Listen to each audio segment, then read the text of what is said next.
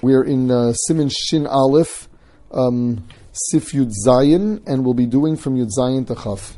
Chiger, someone who limps, Sheini Below Makel, he could not walk without a walking stick, without a cane. Mutter Leilach Bo, Afile Bo, he can walk using it, even though it's not tied to him in any way that becomes clothing. Avolim Efshelo Leilach Zulaso, whereas if it is possible for him to walk without the cane, and it's just to keep himself steady, aser.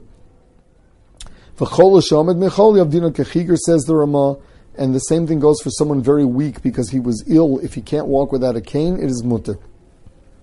This is considered like shoes. The same way that shoes help you walk, um, so too a cane will help you walk. Um, the same thing, someone old who can't walk without it, but someone old who just wants to keep himself steady is not allowed to.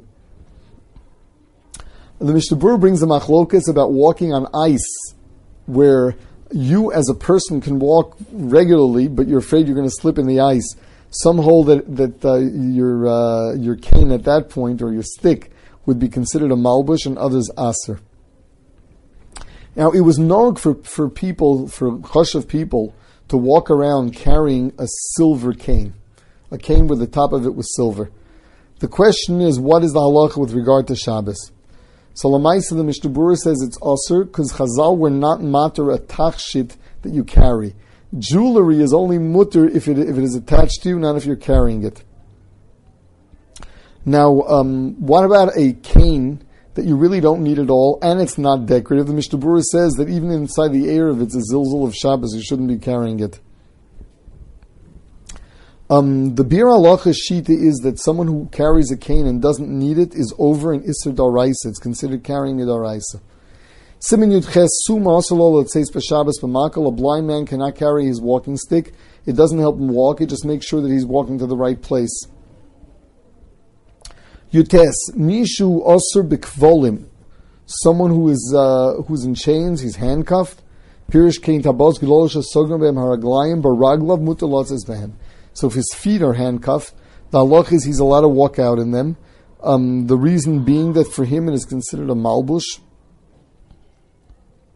And it's bottled to the body, and there's no chash that it's going to fall off and you're going to come to carry it. Sifchaf. In Yotzin ban katmin.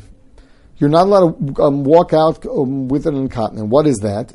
Vuhu, kamin chamor she'osun al it's like a stick with a uh, with, a, donkey or a horse at the head of it. Venira karochav and you walk around with it. The, the clowns wear it, uh, meaning carry it, and it looks as if they're they're riding on, a, on an animal. Vu knows sovala baraglav, and meanwhile you're just carrying it and walking.